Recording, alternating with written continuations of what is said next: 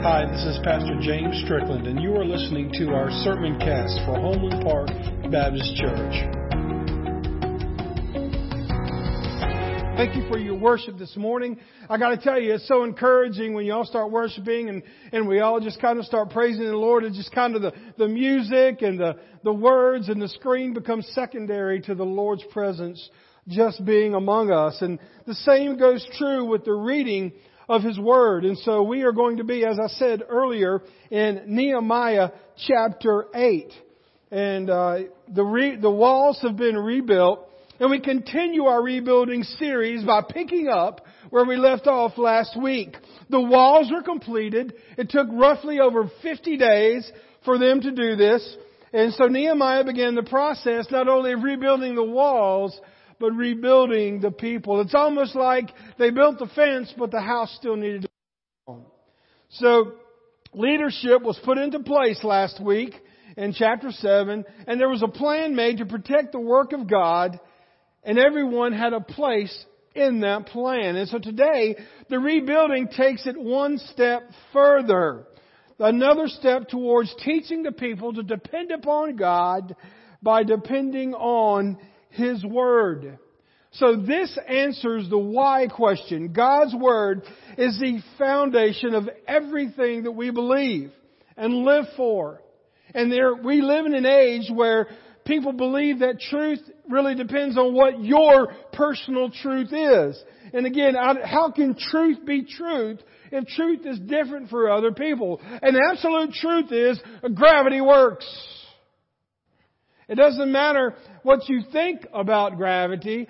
If you decide to test gravity, it will work every single time. And these are God's absolute truths. And just like gravity, these things, these precepts have been proven over and over again. So, let's jump right into it. First of all, we see Nehemiah and his people desired God's Word. Desired God's Word. I'll tell you what, when, when I find out that we have a, a, a covered dish or, or something like that at our church, I desire the dessert table because I know that there are going to be some favorites. When I found out that we had lunch last week, I cut my sermon 15 minutes short because I desired some barbecue. No, I did not cut it short. Some of y'all might thought that was the reason, but that was not. When I was done, I was done. Or finished, I was finished. And, uh, that's the way I, it's kind of like they say, what does it mean when a preacher looks at his watch? Have you heard that one? What does it mean when a preacher looks at his watch? Absolutely nothing. Alright? That was a joke. like, preacher, just get on back to the scriptures. I will. Don't worry. If you ever want to know when it's time to cut short, you'll see Donna. She'll do this. And, uh, that's my sign. But, let's jump right into, they desired God's Word. It says in verse 1, all the people assembled with a unified purpose at the square just inside the water gate. If you remember, several weeks ago we took a tour of the walls and we looked at all the different gates that were around the walls. They, they gathered at the water gate and they asked Ezra. So here Ezra comes onto the scene. They asked Ezra the scribe to bring out the book of the law of Moses, which the Lord had given to Israel to obey. The book of, basically bring out the Ten Commandments, bring out the books that Moses wrote, the first five books of the Bible, bring these out. This was, this was their equivalent of me saying, okay everybody get your Bibles out and let's start. That was the same equivalent. They didn't have the New Testament when this was written. It had yet to been fulfilled. So they said, let's get your scriptures and let's read these things. So on October 8th, or some translations say the first day of the seventh month, Ezra the priest brought the book of the law before the assembly, which included the men and the women and all the children old enough to understand. He faced the square just inside the water gate from early morning until noon and read aloud to everyone who could understand. All the people listened closely to the book of the law. I think of at the beginning of a football game. Some of y'all watched some football yesterday for your favorite team. Some of them was great. Some of them were not so great. And some of them, I don't even know if you would call what they did a game. Uh, but still, what's the cool thing about being at the game? Watching it's cool, but being at it is a different. I, Donna and I spent a little bit of time yesterday uh, just palling around. We hadn't done that in a while, so we went down to Clemson Stadium. They were playing away, so it wasn't too crowded. And but there were people looking. We were down at the stadium at, at where they run down the hill, and and I heard uh, somebody tell their family member they were visiting. Now this is the hill where the Clemson players get off the bus and they come down. And you're like, they're talking all about that. But I'm telling you, if you've ever been there and seen it, it's electrifying, isn't it? Woo! Whether you like Clemson or not, you got to give them props for the hype, right? Every team, every team out there has their own hype. So what we see here is that, I'm not trying to be sacrilegious here, but what we saw is Ezra the scribe is coming out, and Ezra is not the star, but the Word of God is the star, and it's coming out, and he's going to the 50 yard line, right in the middle of the field, and he is starting to read God's Word, and that is what people were there for. They weren't there to, to throw up their foam fingers. They weren't there to yell out their favorite chant. They were here to hear the Word of God. And I wish that that would be that way. We come to church when we are excited and we have a desire to hear the Word of God. And it says in verse 3 that he faced the square just inside the water gate from early morning until noon. Okay. From early morning till noon. That's a long sermon. And he read it aloud to everyone who could understand. All the people listened closely to the book of the law. All the people listened closely to the book of the law. First, a little background. Who is Ezra? Ezra was a priest that had arrived from Babylon 13 years before Nehemiah began his mission of rebuilding the wall. So Ezra was kind of a precursor to what Nehemiah was doing. And many scholars believe that if you look in your Bible, it goes Ezra and Nehemiah. Many scholars believe that Ezra and Nehemiah are actually the same book. It was just kind of split into two different parts. And it's very key that Ezra has not been mentioned in the book of Nehemiah till this very point because this illustrates in the book of Nehemiah the priority of Ezra's mission. We know that Ezra cared about God's Word because he was a scribe. He was somebody who dedicated his life to taking the oral traditions that were passed down from Scripture and other copies of Scripture and rewriting. They didn't have a Xerox machine. They didn't have a scanner app on their phone. If they wanted copies, they had to handwrite every one of them. The printing press had not been invented yet. So he was entrusted with the scriptures. And we know that he was a man devoted to God because he was a godly priest. And so what we see here in a kind of a wrestling motif is a great tag team. A great tag team. What we see here is that Nehemiah came in, he took the hits from all the oppressors. He took the hits from everybody that didn't want to see anything happen because they were losing power. They were losing prestige. They were losing their platform. So Nehemiah, boom, boom, boom, takes the hits and keeps on going. And then he tags Nehemiah and Nehemiah comes in. You see, Nehemiah was a governor. He was a political leader. But Ezra, he was a priest, so he was a spiritual leader. You see, being a scribe meant that Ezra was highly educated. He could serve as a lawyer, a notary public, a scholar, even a consultant. So the people of Jerusalem, back then though, they would rather have a king like David. But that would have threatened, think about it, if, if Nehemiah would have said, you know what, okay, we have been rebuilt and let's go back to the days of old, let's have a king just as good as David. What's the problem with that?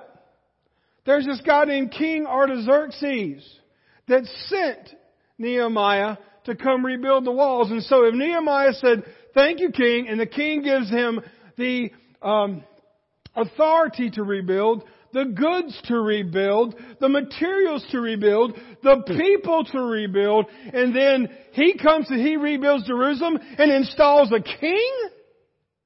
Do you see where that would have been a problem? So Ezra comes out, and the bottom line is Nehemiah led the people in rebuilding the walls and infrastructure of Jerusalem, and God was used Ezra to lead the nation to something. And what is that something? Revival. We used to have scheduled revivals in churches where you have in the spring and in the fall, you have preachers that come in and they preach all week and people get revived and, and, you know, if, I guess revival happens on those magical dates. And I, look, I love having guest preachers come in. I love the chance of y'all to hear somebody other than me week after week after week. But my friends, if there is going to be true revival, there needs to be something that has vived before. There has to be life. There has to be a desire for God's Word. And so this is the fourth time God's Word was read publicly by the priest. So again, the priest comes out and he's reading the Word of God. This is, this is an instrumental, pivotal, very defined purpose for, for Ezra coming out and reading the Word. The first time that the Word was brought out and read was at the Ten Commandments in Exodus 20, where they received the Ten Commandments. God's word was read to the people. The second time when Joshua became a leader, Moses has been transitioned out of the way. Joshua is leading the people of God, and so a whole generation has been raised that were not raised specifically on God's word. We have generations today that are woefully inadequate in biblical knowledge. And we have adults that are woefully inadequate in biblical knowledge because you're depending on the sweet ticklings of a preacher or a guest speaker or a podcaster or your favorite Facebook friend to get all your spiritual truth. But I'm going to go ahead and tell you if the only truth you're getting is from these lips or somebody else's and not straight from the Word of God, you are getting my regurgitation of what I think about it, not what God has intended. The third time, King Josiah wanted to remind his people that they had not been following God. So how do you know if you're following God or not? You read His Word and find out if you're doing what He's asked you to do. And then now the fourth time in Nehemiah 8, he's trying to rebuild the DNA of the people. He's trying to rebuild their moral compass that has been lost because many of them had been exiled for over 70 years and the ones that stayed kind of got trapped in this, this old way of doing things. And so nobody really was keeping God's Word at the center. And we, as a church, as we continue to fill out our mission, it's not about what the preacher thinks. It's not about what the deacons think. It's not about what the matriarchs and the patriarchs of the church thinks. It matters about what God's Word says, regardless of what a Twitter feed says, regardless of what a hashtag says, and regardless even of what your mama and daddy said. It is God's Word and God's Word alone.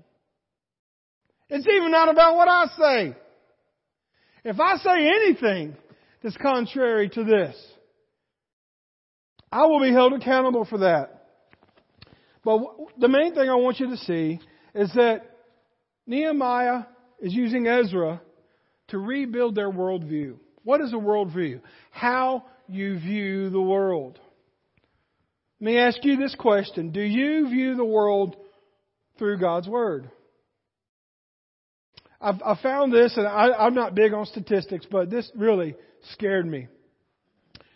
In the uh, Cultural Research Center in Arizona Christian University, they found this out.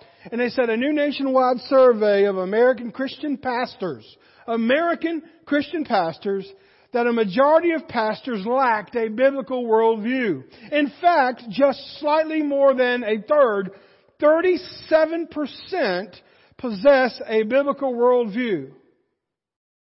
Wow. So of pastors that are leading people, only a third of them believe in a biblical worldview. And then there's 62% that hold a hybrid worldview, which is Basically, they believe the Bible, but they believe other religions too. And these are pastors. What, when did the day come to where our doctrine is some kind of hobo stew? Do y'all remember what hobo stew is? I think that was a, a scouting thing. Am I right? Hobo stew? Where you get all the kids in the troop to bring, you know, hey mom, I need a can of vegetables from the, from the pantry. And so you get like the spinach and the, artichokes and all these things that are almost due. But anyway, you put all this stuff in a big old pot and you, you throw some hamburger meat in it or you throw some chicken or, or whatever you want to pork or whatever you want to and you put it in this big bowl and you stir it all up and oh man, that's some of the best stew you'll ever, you'll ever taste. And you ask what's in it and they say, I don't know. Because they really don't. And so today, the worldview that people have, if it is not a biblical worldview, it's hobo stew. It's, I'll take a little bit of this, I'll take a little bit of that. I really don't want that because that's not popular, and I don't really want that because that seems too mean, and, and that there, I, that doesn't really work with what I want to believe. And so we get this amalgamation of some kind of hobo stew of a worldview, and we think this is what pleases God, and it does not because we're not reading His Word to find out what He thinks is pleasing to Him. I'll start preaching in a minute. I'm sorry. According to this latest report, the biblical worldview varies by the pastoral positions held. Among senior pastors, for instance, 41% hold a biblical worldview, the highest incident among any of the five pastoral positions studied. And then the next highest was 28% among associate pastors. Then when you get down to teaching pastors and children's pastors and youth pastors, it was down to 13%. That ought to scare the mess out of you to know that only 13% of the people that they surveyed that were teaching our children had a biblical worldview. But what can you expect? Your pastor didn't have much of one anyway. Do you see why Ezra saw the need to put the Word of God out first, foremost in front to them. It said they stayed for several hours.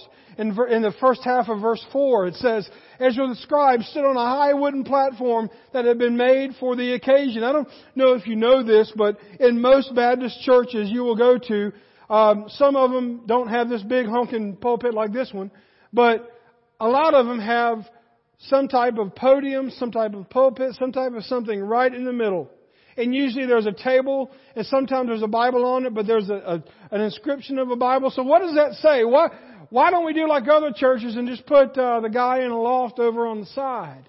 It's because we believe that no matter what music we play, no matter what a choir or a praise team sings, no matter what piano piece, no matter what organ piece, no matter what the children do, no matter what great thing we can come up with to, to lead in a worship service, the central piece to any worship service is a reading of God's Word.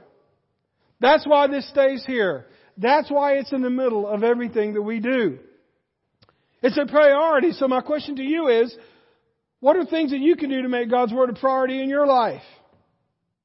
Maybe schedule a time. That doesn't seem very uh, spiritual, but yeah, sometimes in your calendar, what if you just go out and say, you know what? Two days this week, I'm going to schedule 15 minutes in the morning to spend time with God, just like I have an appointment with anybody else. See how that changes. Prepare a place to read God's Word. Don't be on the, well, I about got crass for a minute. It's not when you're in the restroom sitting down on the pot scrolling through your phone. That's not the time to do your Bible study. Hurt a little bit? Sorry. The time to do your Bible study is not when you're half asleep, getting ready to, to fall asleep, and you, you, you wake up and your, your, your head is in the pages of a Bible. Or it's just something you're doing while you're waiting at the doctor's office. Folks, that's just giving God leftover time. Do you want God's leftovers? Or do you want His best? The greatest way to prepare to listen to God's Word is to prepare your heart. You and I must come to church willing to forget about the baggage that we come with. We should be willing to forget about ourselves and our own agendas, and we should be ready to submit to God and His Word to be our primary objective. Then we see in the second half of verse 4 through 6, to His right stood Mattaniah, Shammah, Ananiah, Uriah, Hilkiah, and Maaseiah. To the left stood Pedaiah, Mishael, Malchijah, Hashum, Hashabnah, Zechariah, and Meshullam. And Ezra stood on the platform in full view of this people. When they saw him and opened the book, they all rose to meet their feet. Now, when we just read that, most people saying, I wonder if he's going to get those names right. Some of y'all are saying, I don't think I could say those names. It's not about the name. But Ezra, When he walked up and he held the Word of God up, he had men on his left and men on his right supporting him.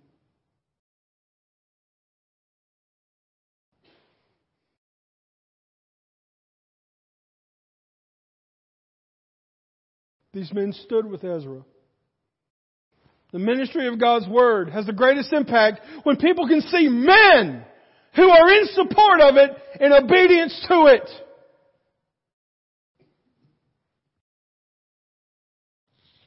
We need men in our church that will make God's Word a priority.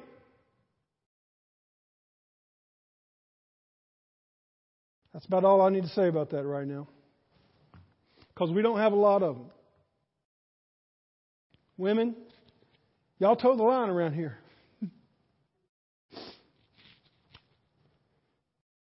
and it's going to have to be a work of God. We have got fantastic men in our church. All of them are dear friends. And I pray one day that we'll be able to stand side by side, desiring to hear and to preach and to implement the Word of God.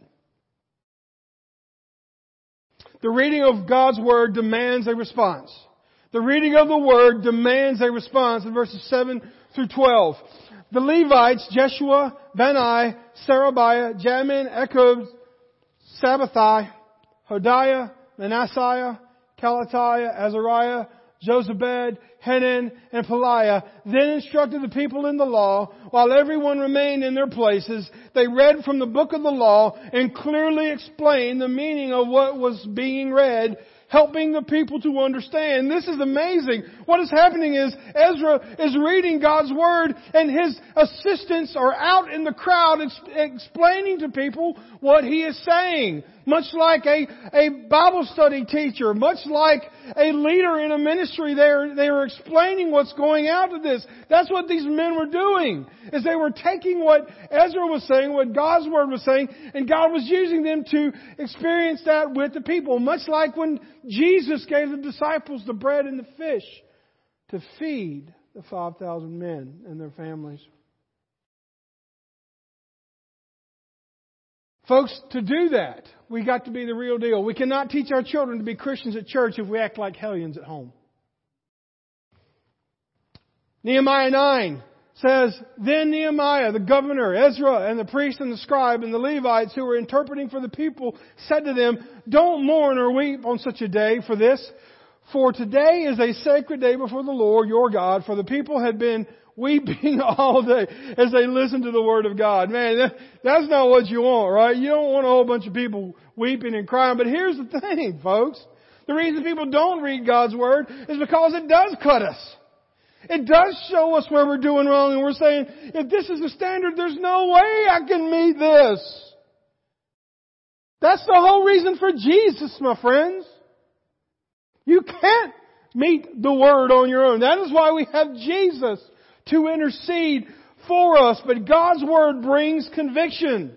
If you are reading it with the right heart. The reason church services are cold today in America, the reason people are not reviving is because no one wants to admit that the Word does cut them because they're not reading the Word. And if they are reading the Word, they don't want to be shown to everybody else to see that it's cutting them because nobody wants to tell anybody else that they admit that they are wrong and they are sinners and they need a Savior. Because they're not reading the Word of God. Verses 10 through 12. And Nehemiah continued, Go on and celebrate with the feast of rich foods and sweet drinks and, and share gifts of food with people who have nothing prepared. This is a sacred day before our Lord. Don't be dejected and sad, for the joy of the Lord is your strength. And so Ezra's saying, hey, calm down, guys. The purpose of reading God's Word is to not make you feel bad about yourself. It's to celebrate what He is doing. And it says in verse 11, and the Levites too quieted the people, telling them, hush, don't weep, dry your eyes. For this is a sacred day. So the people went away to eat and to drink at a festive meal, to share gifts of food, and to celebrate with great joy because they had God's Word and they understood it. Do you realize what a gift it is, is to read or hear God's Word and understand what it means? Because understanding only comes from having the Holy Spirit in your life. What they're telling these people is that you need to move from your sorrow over sin to joy. So many people, when they read God's Word, oh my goodness, there is no way I'll ever get past this. And so Satan starts to work and say, you know what, you're right. You're not good enough.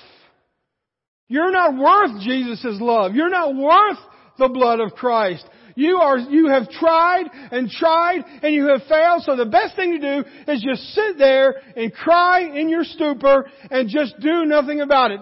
That is what the devil wants you to do. But that is not what God's Word says. They say, get up, rise, let my bones come to life. It's not about what you did against God and against God's Word. It's about what Jesus came to deliver you from that. But if you don't stay in the Word, you don't hear that message. The devil wants you to feel sorry for yourself, feel defeated, like you have failed God, and there's no coming back from that. The people felt sad because they were aware of their own sin, but they could walk in joy because God was doing a great work. Our emotions, folks, are not beyond our control. We can, whether we know it or not, we can control our emotions. And we can do God's will even when we don't feel like it. I saw this quote the other day on a store here in town. It was a, I think it was some a cleaners over uh, near uh, Whitehall Road, but they had this quote. It said, I added with God's help to it. With God's help, the comeback is always greater than the setback. And my friends, if you have a setback, God will help you get over it, and your comeback will be greater than whatever that setback was. The purpose of God's Word is to remind believers of whose they are. Then we see in our third big section, Nehemiah 8, 13 through 18, God's people demonstrated their obedience. It talks about the festival of shelters or the festival of Sabbath. What does this mean? On October 9th, so this is the next day, on October 9th, the family leaders of all the people together with the priests and the Levites met with Ezra, the scribe, to go over the law in greater detail. So not only did they stay for an all-day sermon, they came back the next day to apply it. And they studied the law. They discovered that the Lord had commanded through Moses that the Israelites should live in shelters during the festival to be held that month. And he said to that a proclamation should be made throughout their towns and in Jerusalem telling people to go to the hills to get branches from olive, wild olive, myrtle, palm, and other leafy trees, and they were to use these branches to make shelters in which they would live during the festival as described by the law. The law told them to remember what their, their forefathers and foremothers did. So what did they do? They went camping. They went on a camping trip. And so what they would do is they would make these huts. Some of them would camp on the top of roofs.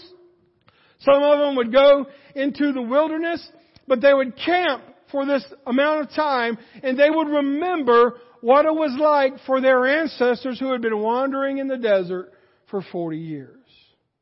Who didn't have a home for 40 years. If you go back and look at that, they walked in a circle the whole time taking camp, depending on God to provide, and moving on to the next place. But here's the crazy thing. In verse 14, God said it, so they did it. it doesn't get any more simpler than that. God said it, and they did it. Their attitude was, God's Word said it, so we need to do it. Verses 16 through 18 says, So the people went out to cut the branches and use them to build shelters on the roofs in their houses in their courtyards of God's temple, or in the squares just inside the water gate and the Ephraim gate, So everyone who had returned from captivity lived in these shelters during the festival, and they were all filled with great joy. Not only did they go camping, they weren't going camping because they felt bad about what they heard from God's Word. They were going camping to celebrate that God has brought them out of the wilderness, that has given them a new place to live. they are back home in Jerusalem where they need to be. The walls have been rebuilt, and now it was time to rebuild their generation, not only physically, but spiritually as well. Verse 18 says, Ezra from the book of the law on God, Ezra read from the book of the law of God on each of the seven days of the festival, and on the eighth day they held a solemn assembly as required by the law. What we see from this is that revival comes through living in the will of God. How many times, oh, how many times have I said, and how many times have I heard people say, Preacher, I'm just trying to find the will of God. You know, I remember when you were younger, I was younger, and we were like middle school and high school. This was the worst line in the world if a Christian would wanted to break up with somebody. What would they say? Oh, it's not in God's will. Well, it was in God's will for you to kiss me the other day, and now it's not. Oh, it's not in God's will. We use that a lot, don't we? Oh, it's not in God's will for me to do this. It's not in God's will for me to do that. Nine times out of ten, when someone says it's not in God's will, it's not in their will. How do you want to know? You want to find God's will for you? I'm going to give you a secret. And I'm not going to charge you anything. I'm about to wrap up. I'm not going to charge you anything for this. Are you ready? I'm going to give you the secret to finding God's will for your life. Not a lot of people are telling you this. So just be between us, all right? Read this. This is the will of God. The will of God is not some destination that you hope to get to one day. I use the illustration of a roller coaster. God's will is not when you're in that cart and you get to the end and the brakes hit and you go, and then you stop. You haven't arrived at God's will at that moment. God's will was the loops and the corkscrews and the hills and the climbs that took you to get there. What is God's will? Just like these guys did it. God said it, they did it. Day by day, minute by minute. If God says it and you do it, you're in God's will. If God says it and you don't do it, you're out of God's will, in or out. That's the secret. You could take that to the bank. Will you rest on and in God's Word? The focus of God's Word is not on the person who is reading it or the setting where the reading occurs. First and foremost, it's on what God is instructing for us to learn and apply. So I will end with this. Here's some Bible study assessment questions. Here's how to you to assess whether you are reading and studying the Bible like you should, and I should. Are you reading the Bible regularly? This can include personal quiet times as well as, as well as hearing it read as a part of worship. Sometimes the best thing you can do is pause for a minute and think about what you're saying. And not that I'm great, but you realize that if you were to take notes when you hear sermons preached and Bible studies preached and you hear speakers on your radio and, and your phone preached, do you realize you, you keep what, 75% of what you write down and maybe about 5% of what you don't? Are you reading the Bible regularly? What is your attitude toward Scripture? If your attitude toward Scripture is, oh my goodness, preacher got on us hard today. Whew, okay, I'm going to do my best. I'm not going to read those names he was reading, but I will do my best. So many people say, I don't know where to start, preacher. I'll tell you what, if you don't know where to start reading the Bible, I'm going to give you another little tip, little life hack. That's how you start. Right there. Open it up. Start at the book of John. Read all the way till you get to Revelation. Stop. Don't read Revelation yet. And start over. What is your attitude towards Scripture, and does your study of the Bible result in a changed life? My friends, if all we do is have a pep rally here on Sunday mornings and it doesn't change our lives, we're wasting our time. I'm telling you, if you get God's Word into your life, it will change your life. So, the mark of true understanding is living a life that is transformed by God's Word. 2 Timothy 3 16 and 17 says, All Scripture, even those names I read earlier, all Scripture is inspired by God and is useful to teach us what is true and to make us what is wrong in our lives. It corrects us when we are wrong and teaches us to do what is right. And God uses it to prepare and equip His people to do every good work. My friend, I in my spirit feel like there is something out there that God has yet to do with this church. That's just me. But, folks, if we're not reading His Word, all of us reading His Word, then whatever that is, we likely may not find it because it centers on this. Nehemiah saw that. Ezra saw that. And if they were rebuilding the people and it was important to God, it should be important to us as well. Let's pray. God, thank you so much for our time this morning. Thank you that we could read your word and be honored by what it says, Lord. And, and what a great precept, Lord, to see that Ezra, once the, the physical things of Jerusalem were being built, the people needed to be rebuilt. Their worldview needed to be rebuilt. And in a world today that seeks to take you out of everything, God, we need to, to do everything we can to teach ourselves and our children that our worldview comes from this scripture. The book that many want to discount, the book that many want to say that's out of date, the book that, want to, that many people want to say that's full of errors. Lord, they have been trying to defeat this book since it was written, but it is still here and alive and active today. May it be active in the lives of these people, Lord. And if there's one here today that would say, you know what, I need to be more committed to my reading of God's Word. May they remember this day. May they remember this moment. Maybe someone wants to come to this altar and pray and ask for strength to do that. Maybe someone wants to know you as their Savior and Lord. Maybe someone wants to join this church. God, whatever is done today, you get the glory for. For it's in your name we pray. Amen.